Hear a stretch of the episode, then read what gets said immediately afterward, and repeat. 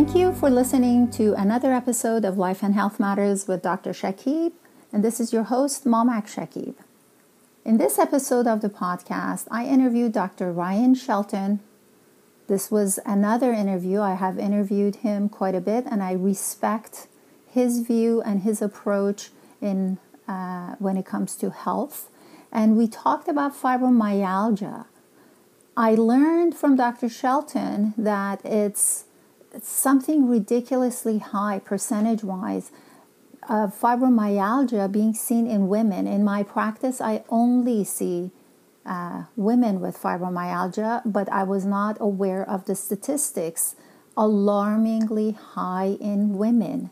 And also, I learned a lot of different approaches that he recommended dietarily speaking, and we went over some of the major lifestyle things that have to change. One of the um, the notes that I have made in my practice when it comes to fibromyalgia patients is we are to go through the different processes a little bit slower, not because of a, a cognitive issue, because there is not one, but because the patient's just not able to physiologically perform because of the level of um, imbalance, health wise speaking. So, this podcast was we explored different paradigms, the different approaches, the pros and cons, and I found it very helpful. And I hope those of you who um, have fibromyalgia or you know someone with fibromyalgia will get some information out of this.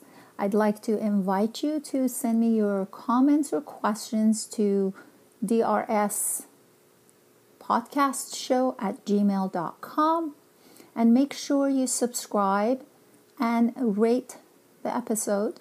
This is the only way that I can work my way up from my episodes point of view and podcast point of view up higher on the hierarchy and be seen by more and more people.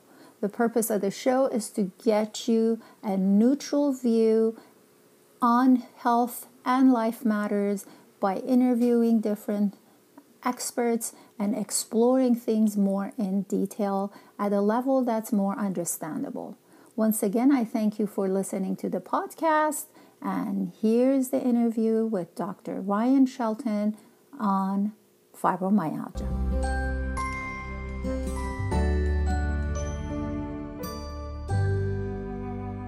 Hi, Dr. Shelton. Hello, Dr. Shakib. How are you? I'm doing great. Thank you for accepting my invite to be interviewed once again. Uh, we, you are definitely a great resource to go to, and I appreciate your uh, your willingness to be available for these interviews. Absolutely, my pleasure. Any way that I can help is uh, my pleasure. Yes. Thank you so much. So today we're going to be talking about fibromyalgia.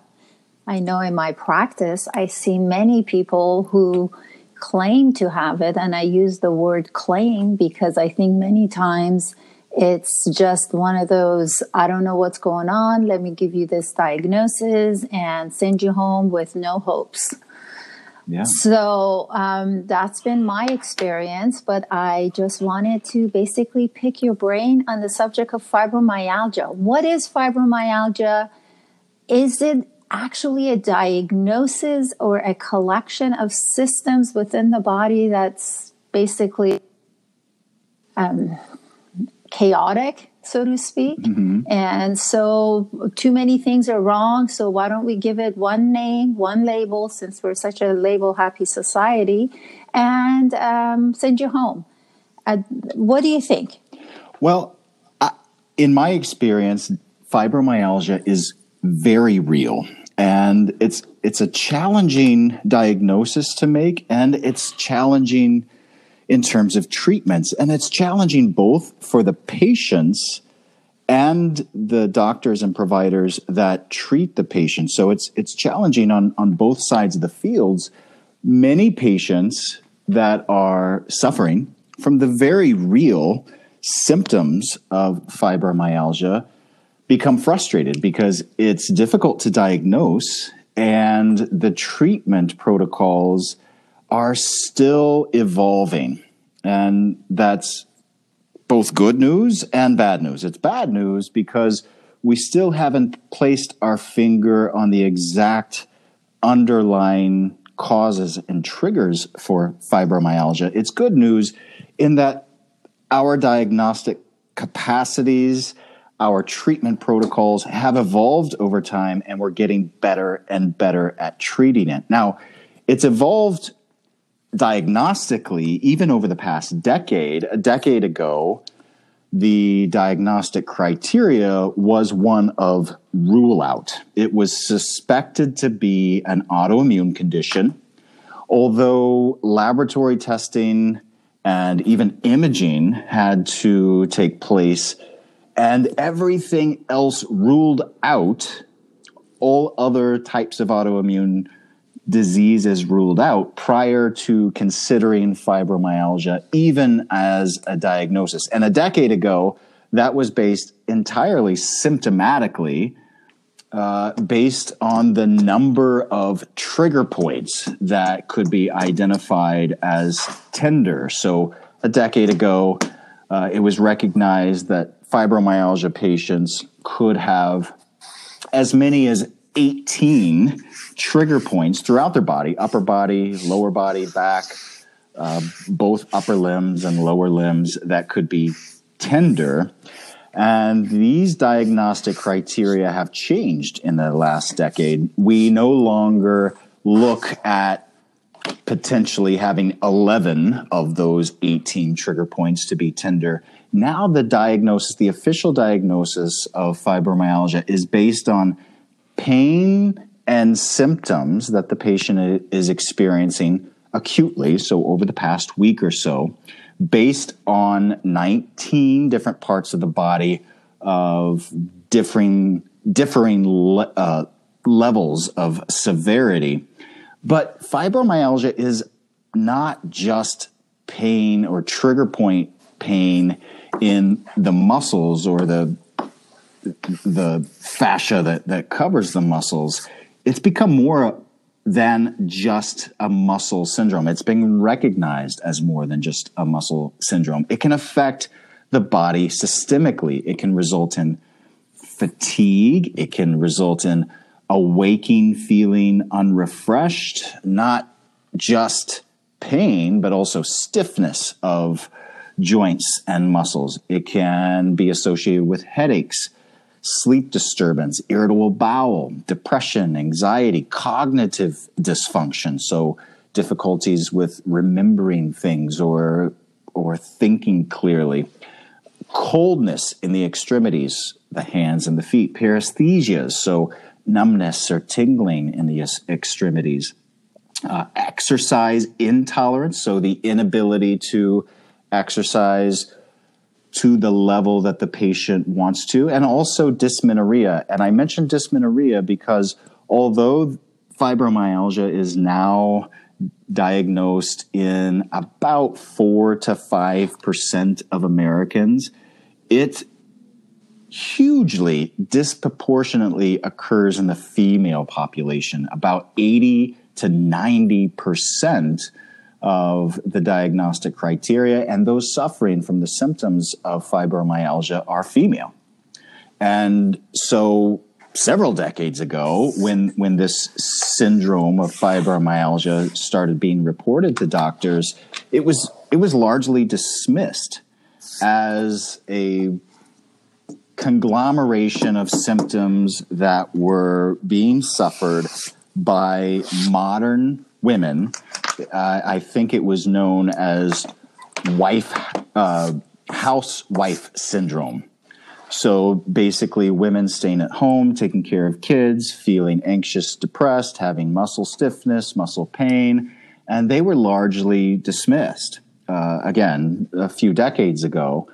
And the initial treatments that were initiated for fibromyalgia were antidepressants, and anti-anxiety medications, and they those medications worked in uh, actually a small percentage of females, uh, but it actually exacerbated or aggravated symptoms in a percentage of females, and it had no effect in the largest cohort of patients. So the evolution of treatment for fibromyalgia began with treatments for serotonin deficiency, so antidepressant medications, anti anxiety medications.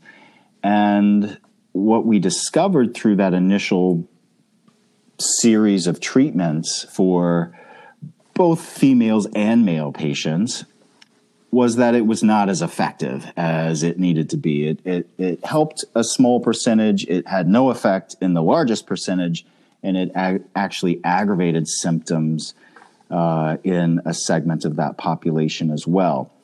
The evolution has taken us beyond serotonin. The evolution is now uh, in terms of underlying triggers or mechanisms is now into endocrine balance, so hormonal balance, particularly the thyroid. So, uh, initially, from a provider, a doctor standpoint, it was difficult sometimes, initially, a decade or, or more ago, to distinguish be- between those individuals suffering symptoms of fibromyalgia and those individuals suffering symptoms of hypo or low thyroid because the two can look very similar symptomatically fatigue, stiffness, muscle soreness, headaches, difficulty sleeping, irritable bowel, depression, anxiety, cognitive dysfunctions, dysmenorrhea. And so it has become a standard now in any individual with fibromyalgia symptoms to really investigate thyroid levels. We understand fibromyalgia as hypometabolism. So, metabolism that is running too slowly or sluggishly, and certainly a hypothyroidism picture mirrors that condition very well. And so, the first instance that I have with every fibromyalgia patient is to better understand their thyroid levels if if they have low or under functioning thyroid if they have autoantibodies against their thyroid. And we've also come to discover that it's not necessarily a, an imbalance in serotonin levels but an increase in something called substance p and a decrease in nor, uh, norepinephrine levels. So uh, norepinephrine is a neurotransmitter, and we have consistently discovered that in the cerebral spinal fluid of patients with fibromyalgia, they tend to have elevated levels of substance P and low levels of norepinephrine, which makes them more susceptible to muscle pain that they may be experiencing. And so most of the treatments now are targeted towards elevated substance P levels, decreased norepinephrine levels throughout the body, and we're having better effect with those types of treatments and focusing on thyroid health than we were in the beginning a, a few decades ago, looking specifically at serotonin levels in the body.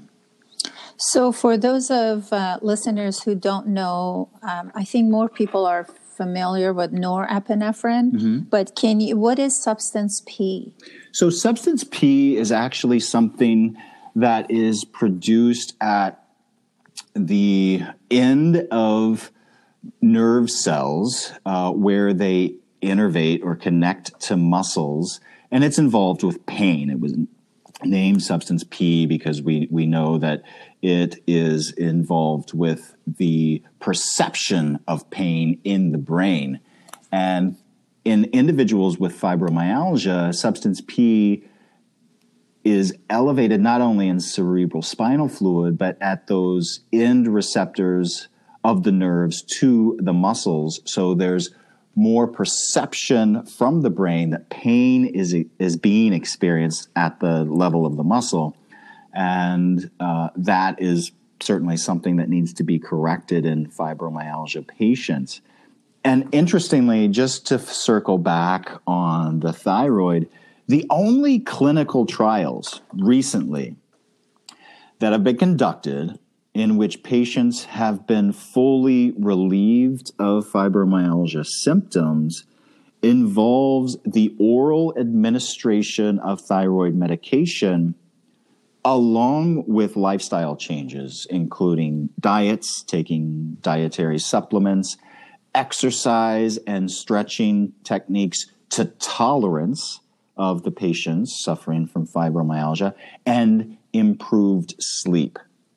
So, if we incorporate some of these important lifestyle changes along with oral administration of thyroid where it's deficient, those have been the only clinical trials in which patients have been fully relieved of the, the pain and other symptoms of fibromyalgia. So then the question is what went wrong? Why did all of a sudden everything, every, I mean, this, as I'm listening to what you're saying, and as interestingly enough, as you were describing the different symptoms that are associated, with, with the trigger point therapy, I mean, uh, in what I do, I do postural neurology and functional movement. I do, uh, I come across a lot of trigger points, and I, am actually going to start counting the number of people who are asymptomatic, meaning they don't think or they they don't have any reason to think they have fibromyalgia, just to see what an average pa- patient in my practice at least has how many different areas and i'm familiar with the areas of trigger point existence in fibromyalgia. So i'm just for my own anecdotal purposes i'm just, I'm just going to start doing that. But then as you were explaining the different symptoms if we were to categorize things you know our current lifestyle of having sedentary lifestyle uh, contributes to a lot of these symptoms that are there, as well as, excuse me, um, the amount of stress, systematically speaking, on the body, like uh, lack of sleep, mental fogginess, um, uh, you know, even depression. Um, a lot of these things can be contributed. So the solution seems to be obviously, it seems like to up the kind of jumpstart the person, so to speak, with the thyroid meds, and then hitting them with the proper lifestyle so they can get themselves out of the hole. But uh, you know, with with uh, lifestyle modification, uh, because you know, at the end of the day, a depressed person or someone who's sleep deprived and is just tired, just you mentioned, let's go for a walk. They're like, I don't think so. Right. Um, what happened? I mean, why do we now all of a sudden have, we as women speaking, since high majority are women, uh, why are we having these issues? What what's gone wrong? Is the lifestyle decline impacting women more than men? Well, I I as a provider, I like it when common threads are seen in lifestyle choices and decisions, diet, exercise, stress modification. I like it when common threads are seen to contribute to a multitude of health conditions, because that means that if we're able to address some of the underlying issues, that we can then begin to address those multitude of conditions that arise from those lifestyle choices. And and here I'm talking not just fibromyalgia, but but we know that diet, that emotional stress, that work stress, that relational stress, that environmental toxicity, these all play a role in modern chronic disease. Autoimmune conditions of all types, including fibromyalgia, high blood pressure, diabetes, obesity. So when we are able to identify some of these common threads that are correlated with modern chronic diseases, that gives me hope because that, that puts the onus upon us that our choices, our food, our decisions are a powerful source of medicine for us. Oh my gosh, couldn't it couldn't be any more accurate. I appreciate what you're sharing here. You're 100% right. And and some of the initial symptoms in in my own practice and through research, some of the initial symptoms that I've seen that begin before the the pain symptoms and the pain patterns of fibromyalgia are sleep that is strongly correlated with the development of fibromyalgia. So, difficulty sleeping, er, uh, difficulty falling asleep, early wakening, emotional stress. So, that can first rear its head as depression, anxiety, and environmental toxicity as well has been linked to the development of fibromyalgia symptoms. So, yes, addressing endocrine imbalances, specifically of the thyroid, is necessary, but it's not sufficient because we really do need to look at diet, at, I like to call it therapeutic movement because some individuals are are discouraged by the the term exercise. They they imagine that they okay they have to go to the gym or train for mini marathons. That's not the case. It's it's just moving the body therapeutically to tolerance in a way that is able to work the muscles, work the joints, work the fascia surrounding the muscles to help prevent the development of fibromyalgia. And and some of the dietary studies about uh, correlating between diet and fibromyalgia have seen that individuals who eat more of a vegetarian diet, in fact, vegan diets tend to be best tolerated by patients experiencing fibromyalgia symptoms. But those individuals who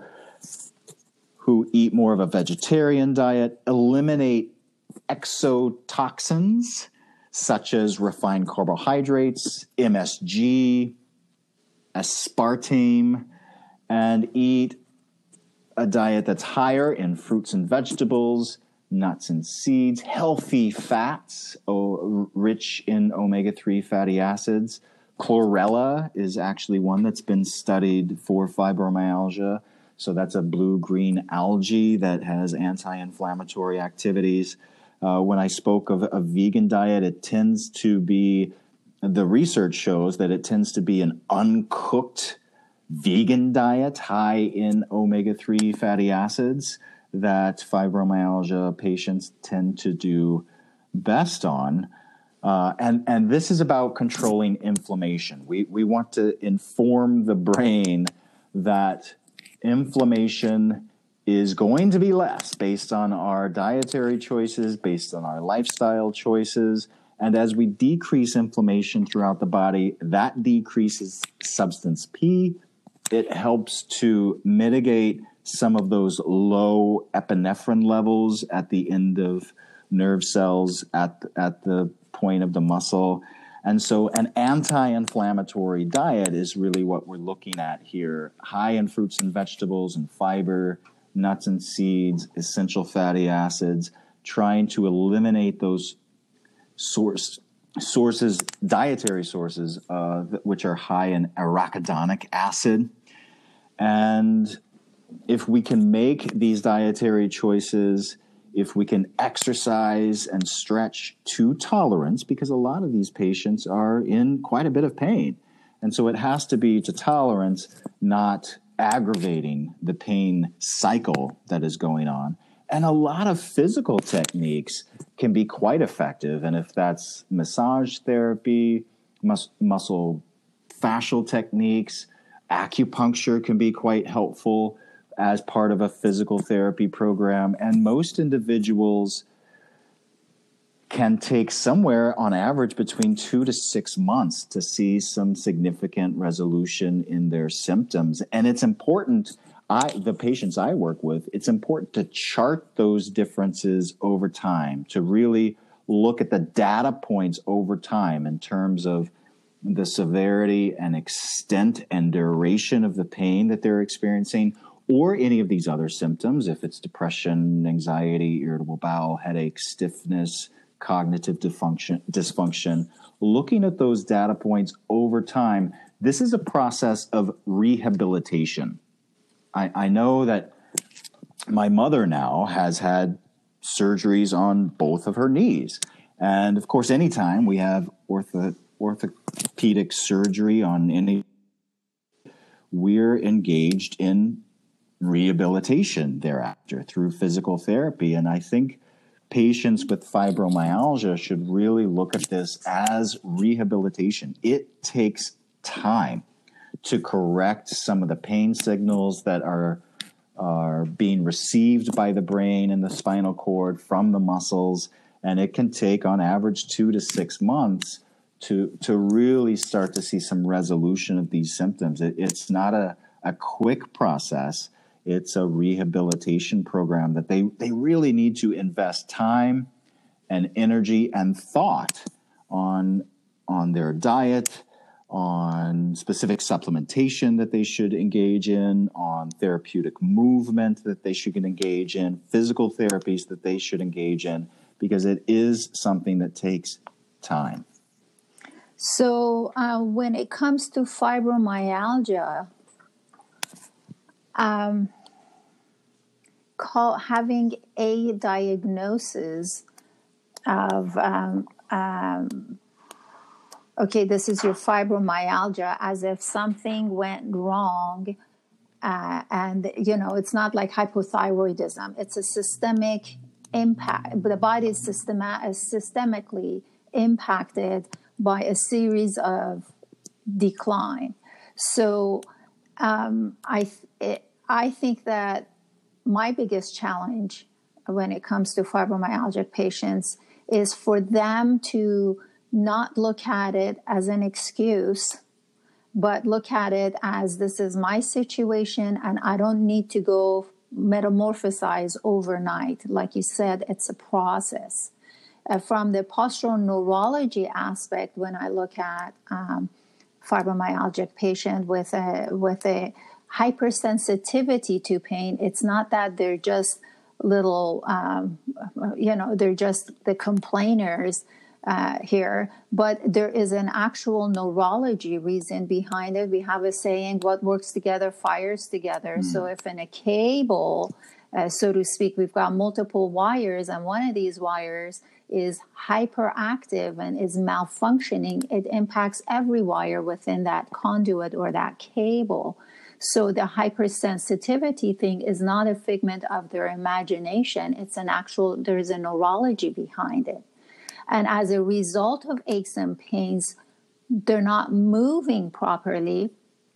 So the decline in joint centration, where how the joints uh, uh, come together in a skeletal system is impacted. The muscle use is imbalanced. So it's like one thing leads to another to another. So, my biggest thing uh, here, and I want to mention to the listeners, is that uh, going for a walk, as an example, is probably or the best thing they can do after doing what's called developmental kinesiology. Basically little baby moves movements that babies did from the time they were born until they start moving. Those progression of movement is so crucial because they're very gentle, they're very non invasive, so to speak. In other words, a malaligned joint is not going to a gym to lift weights, so you're not loading a joint that's not even where it needs to be necessarily in its ideal position.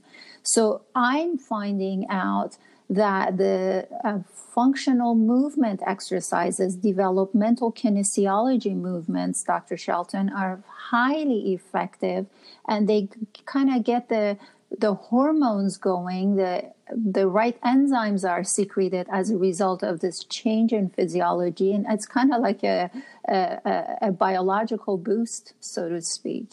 Um, I think that when it comes to fibromyalgia, it's crucial to have the right therapeutic exercises uh, or therapeutic movements, as you call it. And I loved what you say because that's exactly that. And uh, work on um, balancing the thyroid specifically, hopefully not so much chemical, but like we talked about the uh, the thyroid function and treatment in one of the interviews that I had with you. I'll make sure that people have the link for it in the show notes. Uh, that will come together and it's not going to happen overnight. I think the the by the time people actually seek care for, for people with fibromyalgia, there is a lot that's gone wrong, which is uh, makes it a little more challenging. And for those of us who don't have it, perhaps we need to once again remember that movement, health is in movement, and lifestyle, and every decision you make in your life impacts your health one way or another. Would you agree with that?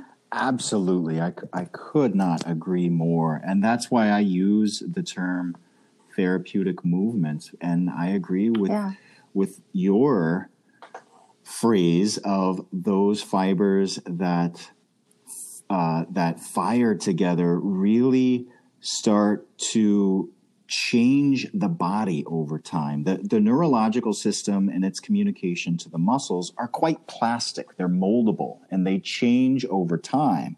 And if the communication feedback from the muscles to this the central nervous system are that we're experiencing pain, we're too stiff, we can't move, then that begins to become solidified more and more and more with time.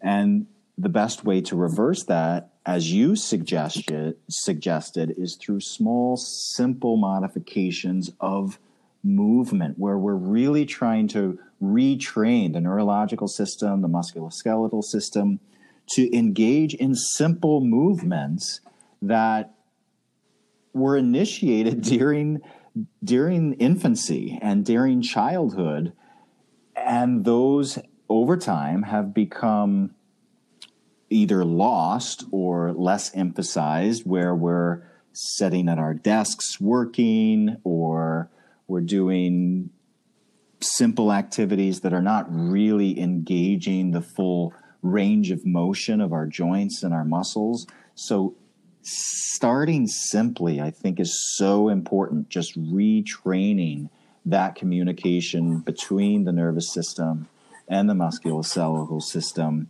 And the the anatomy and the structure is so important. I, I, can give an analogy from just a couple of weeks ago. I, I was at home and our internet went out.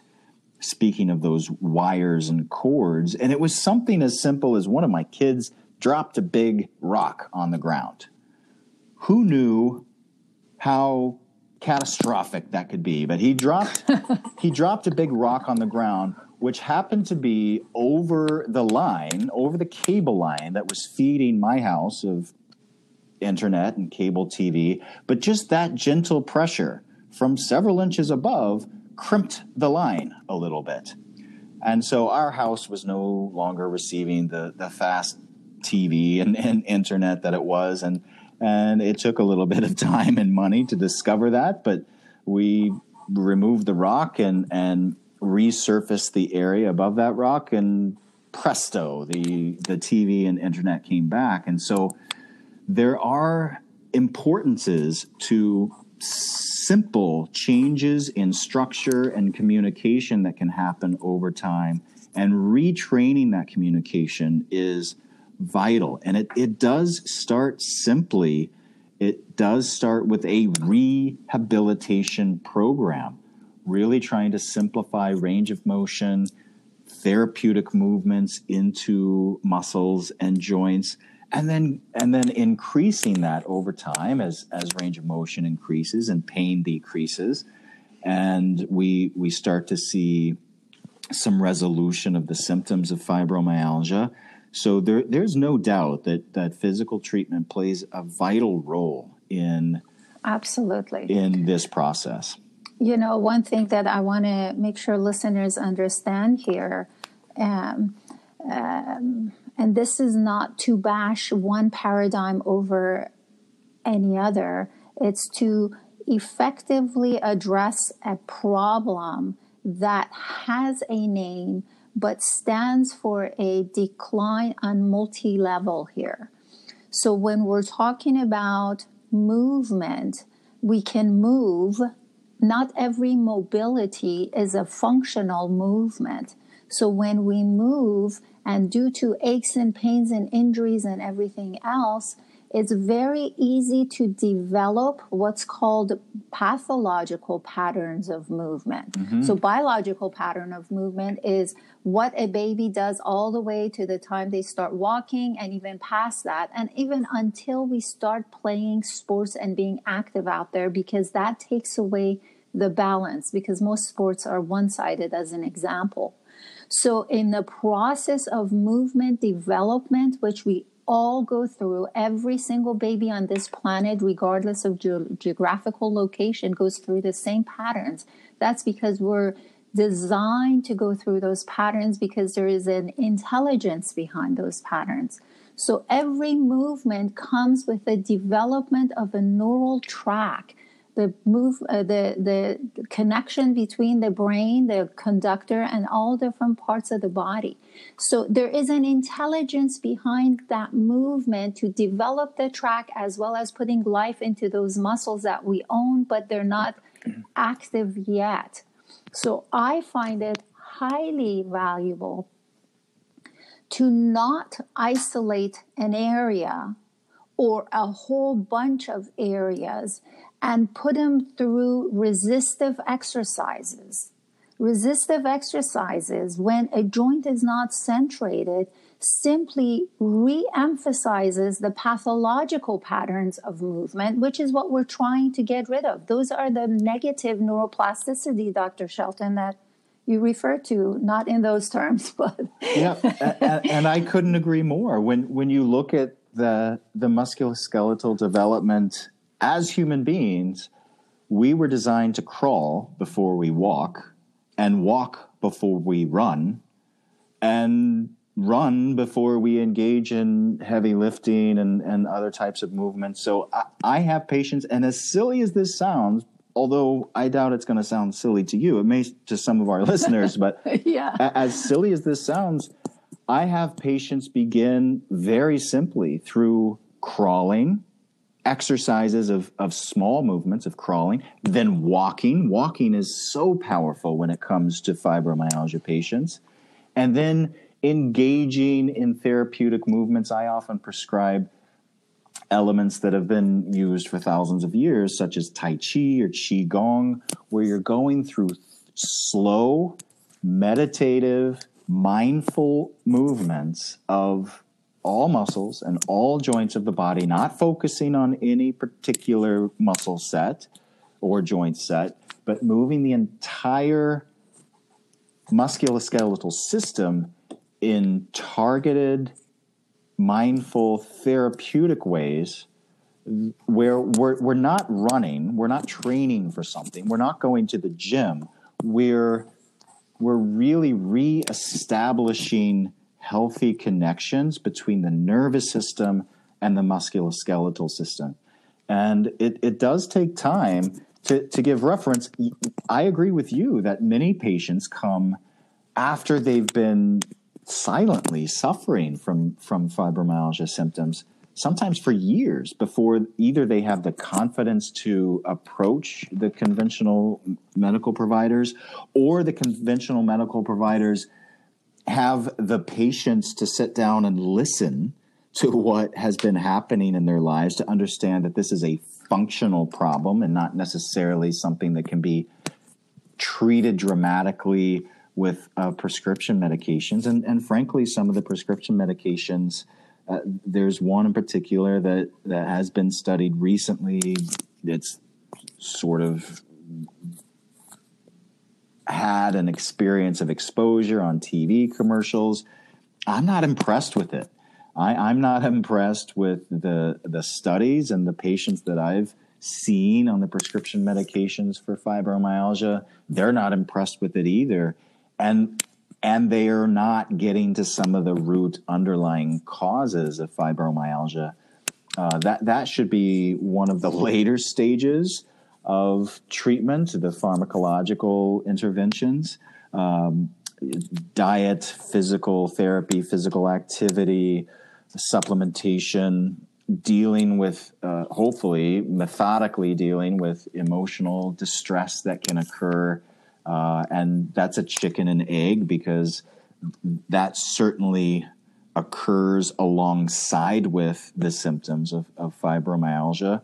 And we know that it correlates with fibromyalgia. It's not the cause, but we know that it certainly correlates, as well as sleep disturbances. So, making sure that people are moving therapeutically, making sure that they're getting restful sleep, understanding their diet and making changes where we can can can make a huge impact on so many patients that are suffering with fibromyalgia. Absolutely. Um, you mentioned something, and I know you're um, you're uh, neither one of us want to uh, step on anyone else's uh, boundaries, so to speak. But I I will take that responsibility, Dr. Shelton, to point out the fact that in a in a business in a profession when prescription is the route you can't expect anything but prescription mm. and in order and that is not what conventional medicine does conventional medicine uh, what i'm saying is what it doesn't do is listening to the patient implementing lifestyle and really encouraging that route. I mean, I always say don't go to a dentist and ask for your heart health or go to an optometrist and wonder how your why your foot is hurting. There is a specialty for everything. Yeah. and we need to respect that. And there's a place for every one of those specialties. I just don't i think by the time people go outside the so-called conventional medicine which is a prescription i mean conventional medicine which is prescription medication basically uh, by that time uh, more time has passed by more wrong patterns have been ingrained in an individual and it becomes more challenging, not impossible, but more challenging to address this issue. Um, and um, you know, it's not like oh well, I, my mom was uh, had my fibromyalgia. Now uh, I do. Um, I think that what we should look into is uh, you have been exposed to a certain lifestyle that perhaps has been carried over to your generation. Unfortunately, I think fibromyalgia has been around long enough that we can start seeing it in um, the newer generation where the mom perhaps had it as well. Mm. And um, I wanted to also point out the crawling thing that you mentioned. When a baby starts crawling, not only their the the two sides of the body are communicating together but that's a cross crawl pattern is a movement required for the right side of the brain and left side of the brain through through corpus callosum to connect to each other to communicate each, with each other because the moment we are on our feet now everything has to come together. So once again, there was an intelligence behind that coming before standing up. And we need to absolutely treasure the blueprint that we are given, so to speak, by nature throughout the world and follow those patterns of movements as an initiation of a process that needs us to be on the right track when it comes to movement and lifestyle, so to speak. I, I can't agree with you more. And and it it really does take us back to simple measures that need to be started first and and this is a functional problem because it yes. ultimately it it still remains to this day a diagnosis of rule out meaning that you have to rule out that there are no organic, and by that's not a good term necessarily organic, like organic. So the organ uh, uh related. organ, yeah, organ related. There, there's no organ related or immune related, cellular related problem. It's a functional problem, which is where doctors like yourself and me really excel. And, and this goes back, I think, in my belief, to the power of the therapeutic relationship. Yes. And, and, and, and this has been known for thousands of years. Hippocrates talked about it in ancient Greece, and ancient Chinese doctors talked about it. The power of a therapeutic relationship, if you can find a provider that will listen to you and, and really want to help through the dysfunction that you're currently experiencing, that takes some time. Yes. It, it, and, it, and it takes some investment both on, on the part of the provider, because I have to make myself available for more than six or seven minutes, and on on the part of the patient too. They they have to really look at their lifestyle, look at their dietary choices, look at their endocrine system, look at their sleep patterns, and accept the fact that it is a problem that can be changed, not be defined by fibromyalgia, mm-hmm. but it, but accept that it exists and that it can be improved through diet and lifestyle modification. And as such, when you address the cause, there will be ups and downs. So when there is a down encounter, not to think, oh my gosh, and that I guess that's where you mentioned the power of uh, emotional therapy. We're not talking, I, I hope we're not necessarily only talking about talk therapy because um, practices such as meditation or relaxation or perhaps guided visualization these are all the things that we can do on our own at the privacy of our own homes. And that inner conversation we have with ourselves oh my gosh that's a deal maker or a deal breaker isn't it Absolutely, and and just just to get super nerdy for you, i love it go for it uh, I, one of my degrees is in philosophy. So you i know, noticed philosophy, philosophy I, I put it as basically just thinking in slow motion.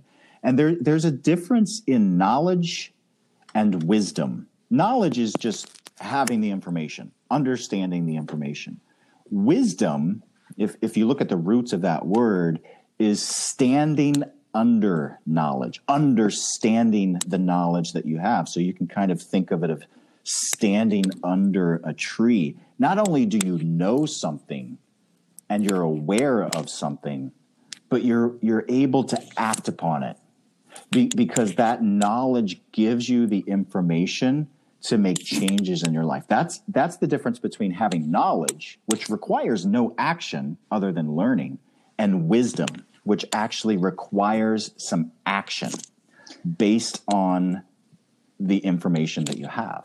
I love that. You should make a meme out of that one short paragraph. I'm not kidding you. Is that your your thing, or is that Uh, something? I, I think it's Aristotle. I can't. I, I can't take credit for that. someone, so it was just paraphrased. Yeah, I, I can't That take was- credit for that. Darn it! I could I Yeah. could have said I knew the guy who came up with that. right.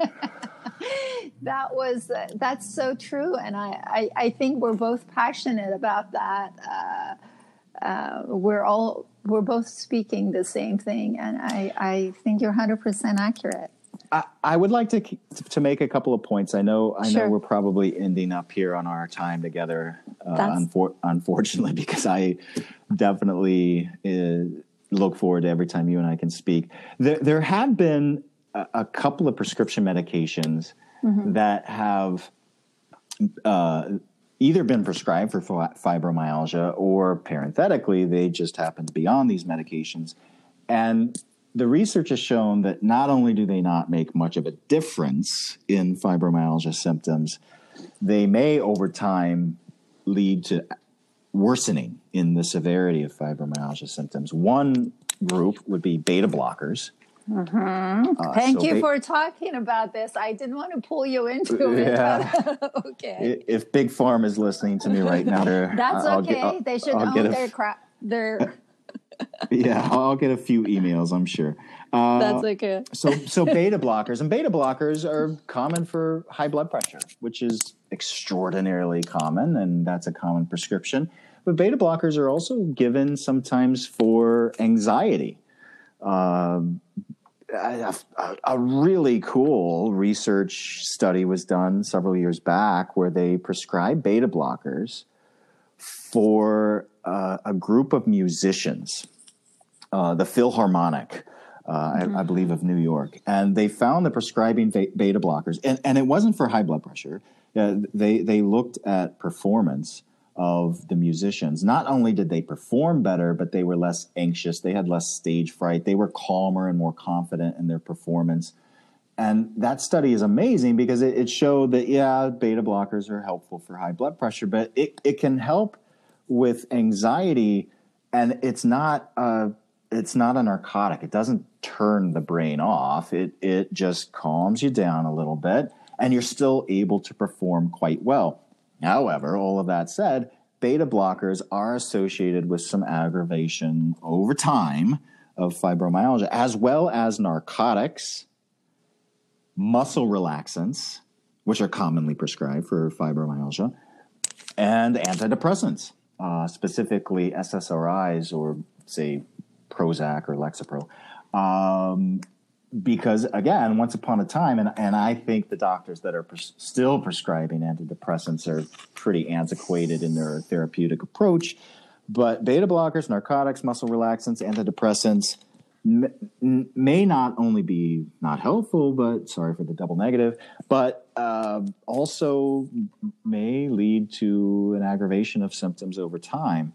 So as providers, we need to be mindful of the medications that our patients are on and have discussions about why they're taking the medications, if they're helpful, if they're not helpful, potential side effects to those medications, because that those necessarily are not always a great thing for fibromyalgia.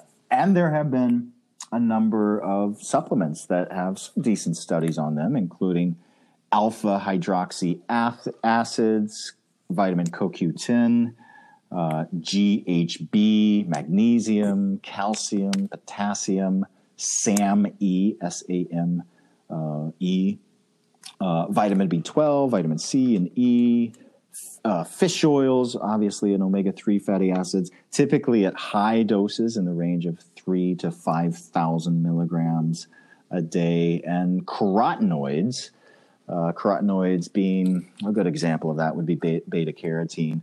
Uh, but there are other carotenoids, and these also used at a high dose in the research 15 um, to uh, 30 uh, units, international units.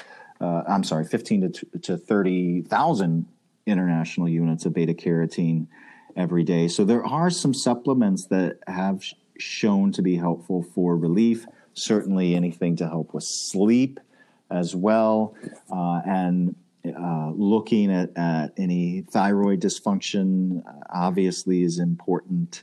Uh, looking at the uh, elevated substance P and low norepinephrine levels, obviously important, and uh, physical therapy, and, and if that involves simple exercises that you engage in at home or hopefully, and uh, physical exercises and physical therapy through a practitioner, uh, chiropractor, acupuncture, uh, myofascial release techniques, trigger point therapy. All of those are, are quite helpful. And, and I think that if, if we approach fibromyalgia as real and as complex as it is, we can make some real therapeutic advancements on this condition. So I've got one question and one comment, and I know you have a patient coming up, so I don't want to take up any more of your time. Number one is where it, to find out the the level of substance P and norepinephrine what kind of study needs to be done to determine those levels? Those, those unfortunately, are not straightforward lab tests. Uh, mm-hmm. Those typically involve uh, frankly some some more invasive testing. However, there are is that the spinal tap for spine substance? Yes, or they can go in and do a a microbiopsy at the nerve uh, muscular junction and find out the level of norepinephrine and substance P there. That that's not a standard test. It's it's very expensive. It's certainly not going to be covered by insurance companies. Uh, there are some decent uh, tests that can be run for norepinephrine levels, and um, my favorite for those would be urine tests uh, that that look at the total norepinephrine production in the body. Now, it's not specific necessarily to the neuromuscular junction, but it, it can look at the metabolites of norepinephrine, see how much is being produced, and you know th- those particular tests are are usually included with neurological testing for serotonin levels, dopamine, epinephrine, norepinephrine levels, uh, uh, PE, PEA levels. So th- that's usually a, uh, a, a test that's incorporated looking at the the entire neurologic neurotransmitter uh, landscape. Um, mm-hmm. But but you can detect neuro neuroepin or uh, norepinephrine levels through those tests. But uh, again, they're they're not standard tests. A lot of conventional doctors aren't even aware of them, let alone how to order them and uh, they're almost never covered by insurance companies. Uh, so, uh, what is the functional level? Um, should we look at the the level of uh, norepinephrine, the urine, based on what the lapse is, or there's an actual true healthy level? I'm sure by the time you see a fibromyalgia patient, it's at a disease level, so we don't even need to worry about the functional level because it's a much higher, much more different than uh, it would have been otherwise. Yeah, the, the levels vary. And basically, when I look at the suggested or reference range of norepinephrine, uh, norepinephrine levels by the lab, I, I, I look at the levels that are recommended, and then if if there's anything less than fifty percent of the reference range, if the patient is also experiencing symptoms of fibromyalgia, I look at that mm-hmm. as as suspect I see. And uh, go from there. Um, you know, if, if the levels are, are around average or, or higher than average, then um, that that doesn't go as much into my treatment protocol. I see.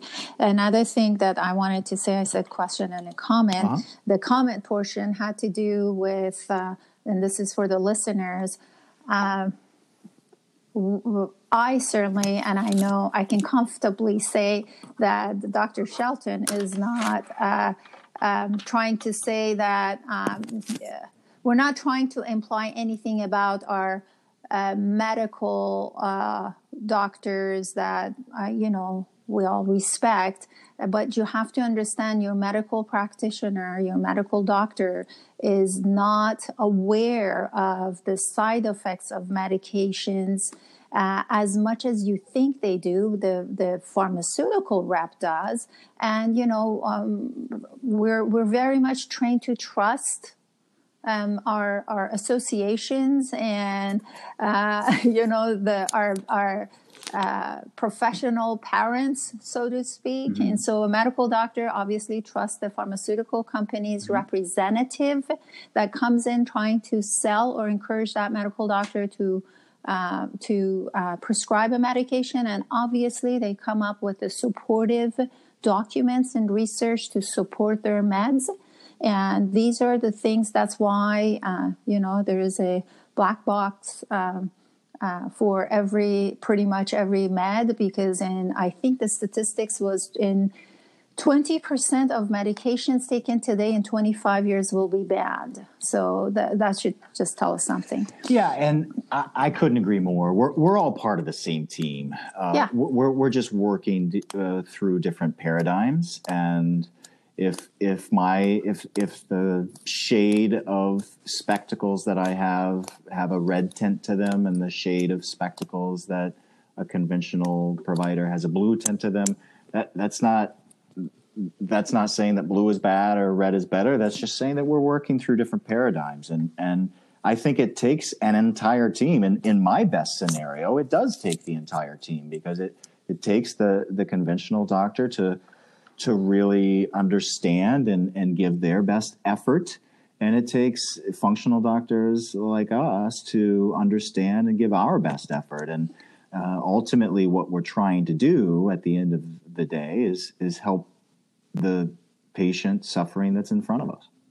Absolutely, we're not. We're uh, um, my issue is not uh, having an issue with uh, uh, pharmaceutical uh, products or medical doctors for that matter. My issue is the frequency of um, accessing their side when their side should not, in my opinion, be the first side you go to. That should be available at the right time. So when we go and we we don't address the problem, we simply overemphasize the wrong, so to speak, for much longer. Which by the time that has declined, uh, has failed, and people show up to the alternative to the conventional uh, approach, it's a lot more work. So why don't we reverse that? Uh, and then uh, we also need to educate the alternative to medicine to be better diagnostician and be more